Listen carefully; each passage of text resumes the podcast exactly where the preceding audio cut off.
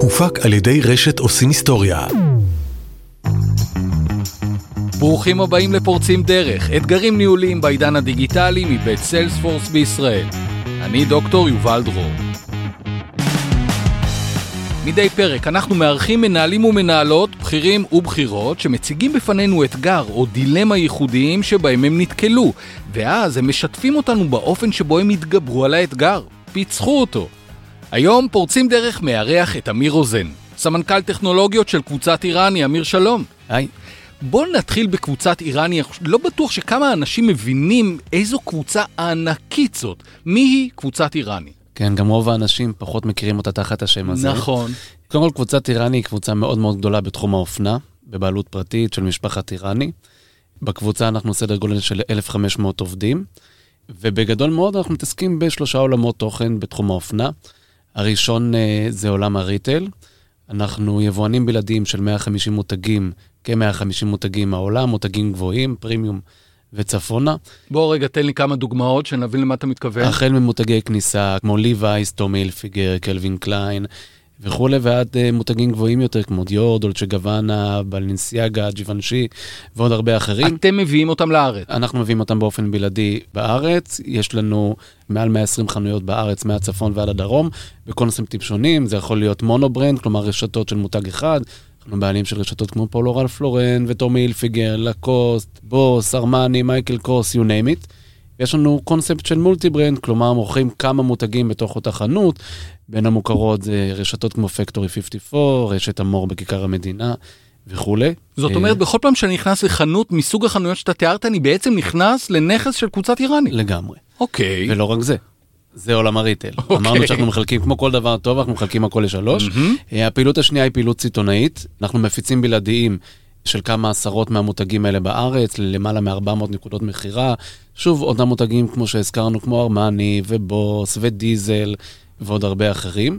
פעילות אחרונה היא פעילות הייצור, אנחנו מייצרים את מותג הספורט פילה ולוטו בארץ, במותגי רישיון של דיסני ומוכרים אותם בסיטונאות. אני כן שמח שיש לי הזדמנות לספר לכם שמקבוצת אופנה אנחנו הופכים להיות קבוצת אופנה שגם מתעסקת בטכנולוגיה. מה זה אומר? זה אומר שבשנים האחרונות קבוצת אירני עברה טרנספורמציה דיגיטלית, ו- ולא רק כ buzzword או כ name dropping, אלא ממש הלכה למעשה בכל אחד מהתחומים ב- ביומיום. וכמו שאומרים, מהאוכל בא התיאבון, השקענו בטכנולוגיות, בהתחלה הצלחות קטנות ולאט לאט מרחיבים ועושים דברים הרבה הרבה יותר גדולים. היום אנחנו משקיעים ומלווים סטארט-אפים, ואנחנו לקראת הכרזה על הקמה של קרן השקעה בסטארט-אפים בעולם הריטל והאופנה.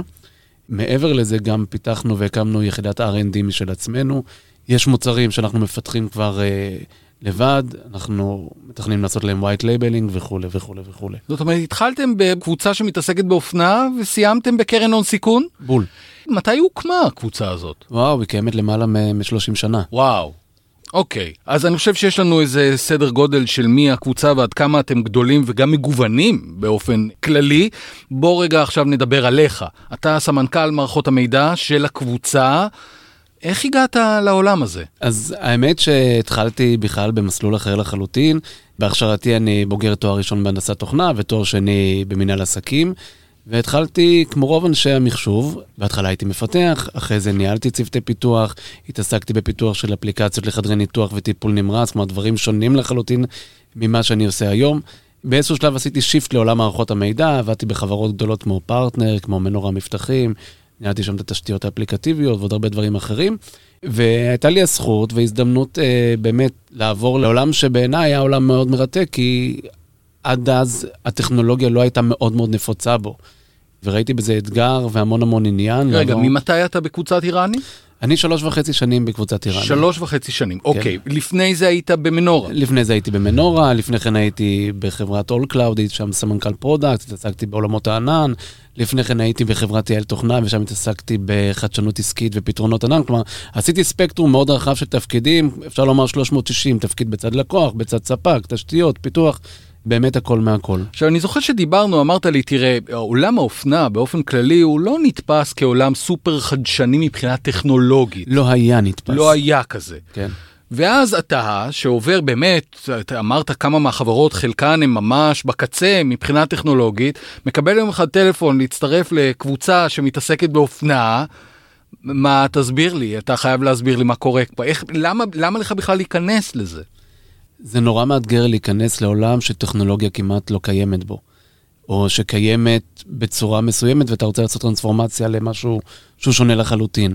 ראיתי המון פוטנציאל בעולם הזה, לא בהכרח רק של אופנה, אלא עולם של ריטל. החל מעולמות של e-commerce ודאטה, דברים שהם, וואו, הם יכולים להיות מכפיל כוח מאוד משמעותי לכל עסק, ואין הזדמנות וכיף גדול יותר, כלומר, להיות הראשון שפורץ שם את הדרך ועושה את הדברים. ולכן לא חשבתי הרבה ולא התלבטתי הרבה, כלומר, היה לי נורא ברור שאני נכנס לעולם הזה כדי להביא את הערך שאני יכול להביא למקומות האלה. לא חששת להיכנס לעולם שבו כאילו מסתכלים על טכנולוגיה קצת בחשד? יש המון עניין של כימיה בין אנשים. אבל כמו כל דבר בחיים יש סיכון. אה, אבל בסוף אתה יושב עם אנשים ואתה עובר ריאיון עבודה, כלומר ריאיון עבודה הרי זה משהו שהוא, שהוא הדדי, צד אחד מראיין אותך, אתה גם בוחר האם אתה רוצה לבוא לעבוד שם או לא. ומהפעם הראשונה הרגשתי שיש שם partnership, כלומר, אנחנו רואים את הדברים אותו דבר, הבנתי שיש פה רצון לעשות איזושהי טרנספורמציה, יש מקום להשקיע, והיה לי נורא ברור שזאת הדרך. אוקיי, אוקיי. אז ברור לנו מי קבוצת אירני, עכשיו אנחנו קצת מכירים יותר אותך, הפודקאסט הזה עוסק באתגרים. בוא תספר לנו על אתגר אחד שאתה נתקלת בו, זה יכול להיות ניהולי, זה יכול להיות עסקי, זה יכול להיות טכנולוגי, שבעיניך הוא מעניין. אחד הדברים שמאתגרים חברה כמונו, שמייצגת באמת 150 מותגים, בלבלים שונים ובסגנונות שונים, זה איך פונים בצורה פרסונלית אל הלקוחות שלנו כדי לא להפסיד אותם מצד אחד וגם כדי להגדיל את הסל הממוצע מצד שני. תסביר לי. אז אני אסביר, מה הכוונה? נניח בואו ניקח את האתר של Factory 54 co.il.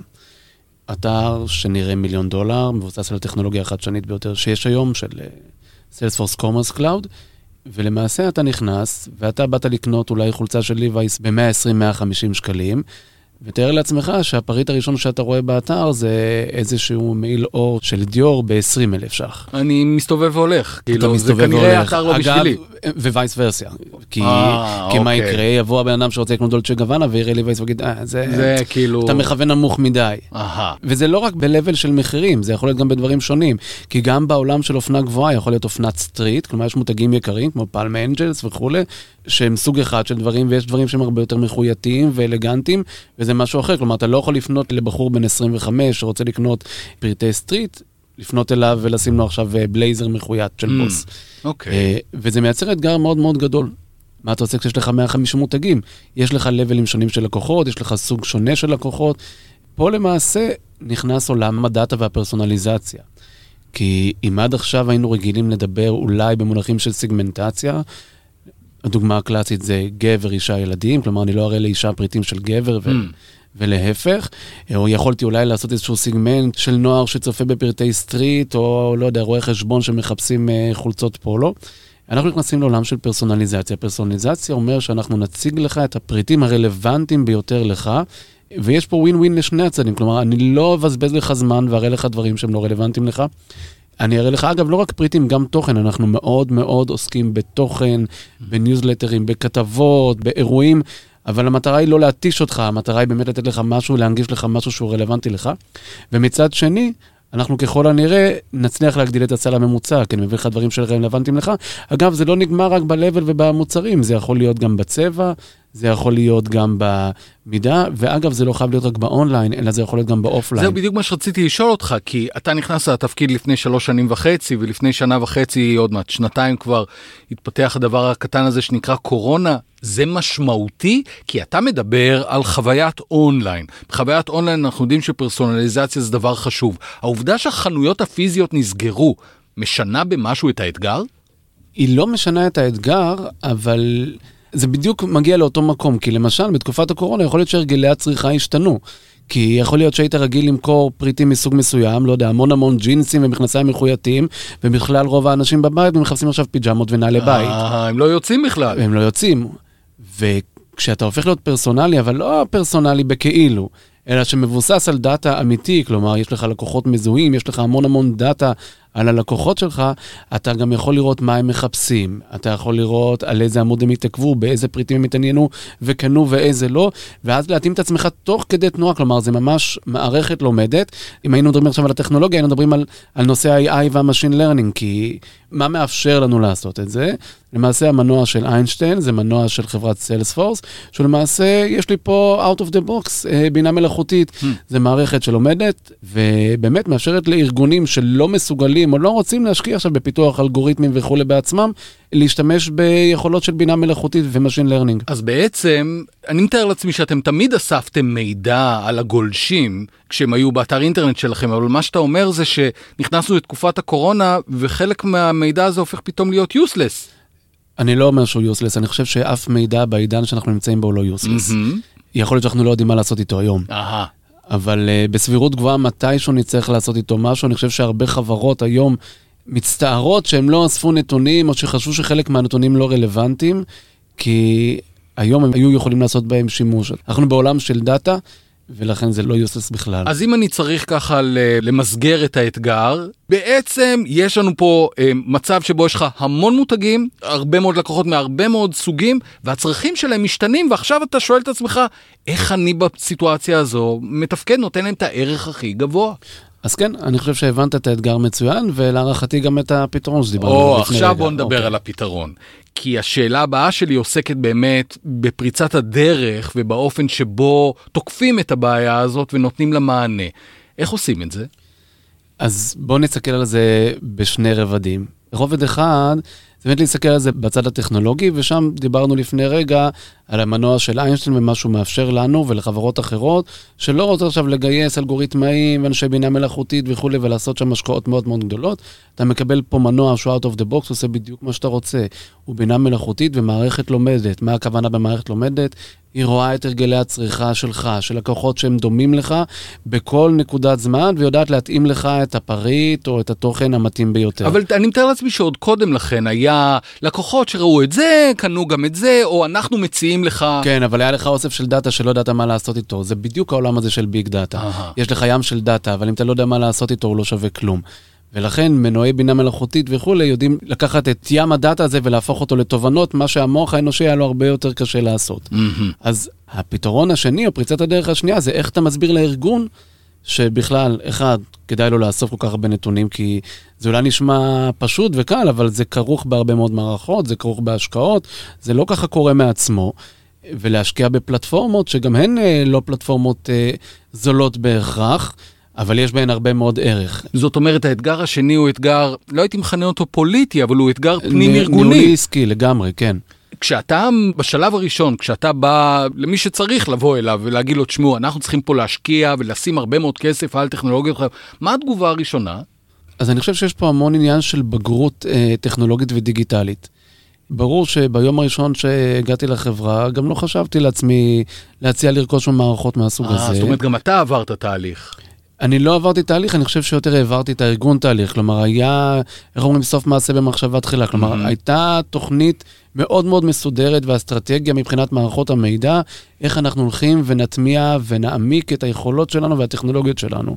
אתה מתחיל בדברים קטנים, in-house, ולאט לאט אתה גדל.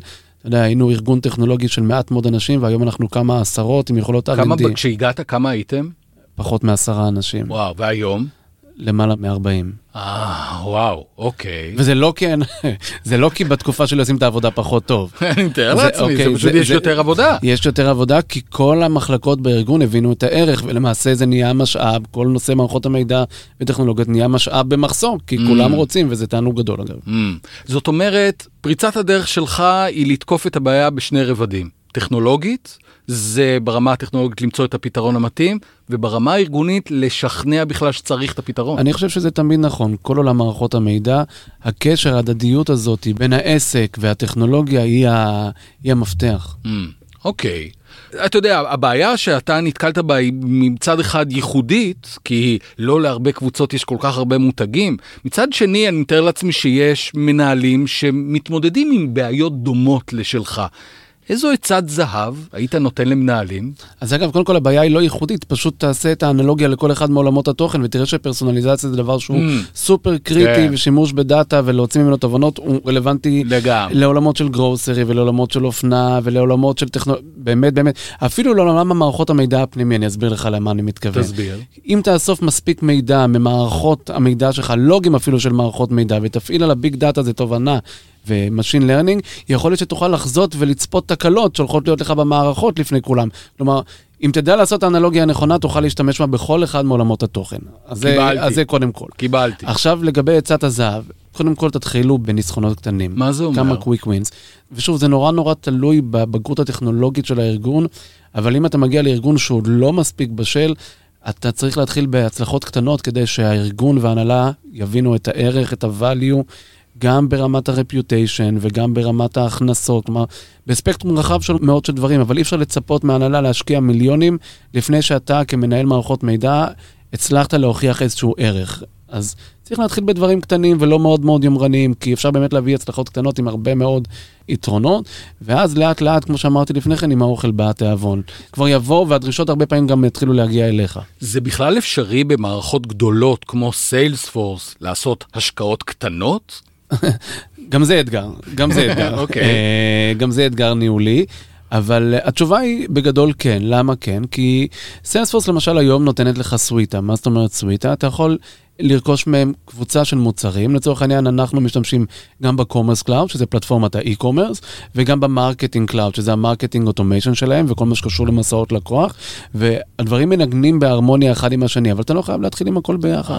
אתה יכול להחליט שאתה מתחיל ביישום קטן של CRM למשל, כדי להבין את הערך, ולאט לאט אתה מוסיף עוד ועוד ועוד, ולמעשה אתה מכניס את כל החלקים של הפאזל ויוצאת לך התמונה המלאה, אבל אתה לא צריך מהיום הראשון להתחיל בהכל. אין ספק שיש סינרגיה מאוד מאוד יפה כשאתה לוקח את כל המוצרים ביחד ואתה מרוויח הרבה יותר מאשר כל אחד בנפרד. מה היית מציע למנהלים להימנע, לא לעשות כאשר הם ניגשים לפרויקט כזה? אוקיי, אז הייתי מציע שני דברים. אחד, הייתי מציע לא להיות פזיזים בקבלת החלטות. לפני שאתה בוחר פלטפורמה, לפני שאתה בוחר מוצר, לפני שאתה בוחר אינטגרטור, אתה צריך לעשות עבודת מטה מאוד מאוד טובה ומדויקת.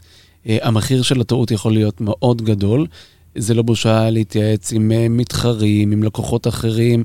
יש היום עושר טכנולוגי מטורף. כל אחד מוכר את עצמו וקל נורא ליפול ברשת הזאתי. אז קודם כל הייתי עושה עבודת מטה טובה, מחליט על המוצר שמתאים ביותר לביזנס שלי. Mm. כלומר, גם בעולמות האי-קומרס יכול להיות יש פתרונות אחרים שמתאימים לעולמות עסקיים אחרים. אז זה אחד. מצד שני, אני מציע גם לא להיות נוקשה מדי. מה הכוונה? once התחלת את הפרויקט, היינו רגילים עד היום לעבוד בשיטת ניהול פרויקטים נורא נורא מסודרת, היינו כותבים אפיונים, ויודעים איך אנחנו רוצים לראות את המוצר בעוד שנה. אבל מה שקורה, הקצב שהעולם משתנה בו, בטח בתקופת הקורונה, הוא כל כך מהיר, שאתה יכול לפתח מוצר ותגיע בעוד שנה למוצר השלם, הוא לא רלוונטי לשוק. ולכן כולם מדברים על ה-buzzword הזה שנקרא agile, אבל זה לא רק buzzword, נכון לעבוד בצורה אג'ילית, כלומר כל פעם לעשות ספרינטים קטנים ולהתאים את המוצר תוך כדי, במקום לקדש את המטרה הראשונה שלא בהכרח רלוונטית אחרי שנה. מצוין, זאת אומרת, זה אם יש לך איזה פנטזיה, צריך גם לדעת להיפרד ממנה ל- הרבה לטובת פעמים התאמות. כן, העולם משתנה בקצב מטורף. הנה השאלה האחרונה שלי אליך, והיא, נכנסתם למהלך הזה לפני שנה וחצי בערך, במבט לאחור יש משהו שהיית עושה אחרת? כן, אני חושב שחלק מהיכולות שבנינו לקבל ב-outsource או מכוח אדם חיצוני בשלב הראשון, הייתי מגדל מלכתחילה בפנים. כלומר, זה לא שאין לנו היום את היכולות in-house, אבל הייתי מחזק אותם כבר מהיום הראשון. אני חושב שאתה אחראי על גורלך, והקצב שבו אנחנו עובדים, האיכות שאנחנו מצפים שהתוצאה תהיה, איך שלא תסתכל על זה, כשאתה עושה את זה in-house ויכול לנהל את זה מקרוב ולהסתכל, ויש לך את הקשר הבלתי אמצעי עם האנשים, עם המפתחים, עם התומכים, אתה יכול לעשות דברים הרבה יותר גדולים בזמן הרבה יותר קצר, עם הרבה פחות תקלות, והייתי עושה את זה, ויפה שעה אחת קודם, כלומר, זו, Mm. זו המסקנה במקרה הזה. זאת אומרת, עם כל הכבוד לספקים הגדולים, עם הפלטפורמות הגדולות, בסוף אתה צריך יכולות בבית. נכון. ואז מה, היית פשוט משקיע בלגייס אנשים, ולפתח אתגר, את אפשר היכולות לעשות האלה? פודקאסט אחר על אתגר הגיוס, כן, אתגר, בדיוק. הוא מאתגר מאוד מאוד היום, אבל זה יכול להיות לגייס אנשים, זה יכול להיות להכשיר אנשים מבפנים, כלומר יש לזה הרבה פתרונות יצירתיים, אבל זה באמת כבר סיפור אחר, אבל כן, חד משמעית, צריך להיות צוות מיוחד בתוך החברה שיודע לעשות הכל מקצה לקצה, אסור לך להיות תלוי אף פעם במישהו אחר. מעניין. תראה, רגע לפני שאנחנו מסיימים, אנחנו תמיד מנסים ככה להכיר קצת את האדם שאיתו דיברנו. אספנו את המדענים הכי בכירים בסיילספורס, והם פיתחו עבורנו שאלון. שאלון קצר, אבל שחושף, חושף את האישיות של האדם. כמה שאלות קצרות, בסדר? יאללה, מלחמת הכוכבים או מסע בין כוכבים? לא זה ולא זה. אתה שובר לי פה את השאלון, אני לא בטוח שלמדענים שלנו יש תשובה על העניין הזה. למה לא זה ולא זה? לא, לא, לא אף מגלה פעם? שום עניין ב... לא במדע ב- בדיוני. לא לא, אני בן אדם מציאותי. הוא יושב מולי גיק שלא לא מתעסק באיזה מדע בדיוני, לא. לא. אוקיי, אני רושם לעצמי את העניין הזה. זה לטובתי. אוקיי, אני, את זה, ל- אתה- לזכותי, כן. אנחנו אחרי זה נחשב את הנקודות ונראה. ביל גייטס או סטיב ג'ובס? סטיב ג'ובס. סטיב ג'ובס, כי מה? אני רואה בטכנולוגיה יצירה, חדוות יצירה, חדוות עשייה, ואני חושב ש... שסטיב ג'ובס מייצג את זה הרבה יותר מביל גייטס. פיצה או סושי? וואו, זה הדילמה של החיים שלי, כאילו, אני רוצה פיצה אבל אוכל אה, סושי, כן. רוצה פיצה אבל אוכל סושי. אה, בטן גב או ספורט אתגרי? בטן גב חד משמעית. איפה, מה החוויה, זה, זה לא משנה. קח אותי לאיפה שאתה רוצה. כן. לאיפה רק תן לי, הבנתי. חוף מזרחי או חוף מערבי? מזרחי, ניו יורק. חד משמעית. אוקיי. טלוויזיה או טיק טוק? טיק טוק, טיק טוק! כן. אתה מהאלה? אתה מה... זה? אתה חייב להיות כדי להישאר עדכני, בגילי, כדי להיות, כדי שתוכל לדבר עם החבר'ה הצעירים, אתה חייב אה, לעשות מה שהם עושים. טיק טוק. הגשש החיוור או שלישיית מה קשור? הגשש החיוור. עם כל זה שאנחנו אני רוצים לחבר אני לצעירים, עדיין לא ילד, כן. יש גבול. סרט מתח או קומדיה לכל המשפחה? קומדיה, מסאז' למוח. וואלה. שאלה אחרונה היא החשובה מכולם. אני... אבטיח או מלון? קל. אבטיח. יש לך מזל, כי התחלת לא מי יודע מה עם העניין הזה, אבל סיימת לא, אני חזק. אגיד, אני אגיד לך מה. ערן זרחוביץ' אמר על מלון שזה הפח אשפה של הפירות, כי יש שם תמיד את השערות בפנים, אחור באמצע, אני חושב שזה מדויק, אבטיח. לקחתי. אמיר רוזן, סמנכ"ל מערכות מידע של קבוצת איראני, תודה רבה. תודה שהזמנתם. עד כאן פורצים דרך, אתגרים ניהוליים בעידן הדיגיטלי מבית סיילספורס בישראל. אני דוקטור יובל דרור, ניפגש בפעם הבאה.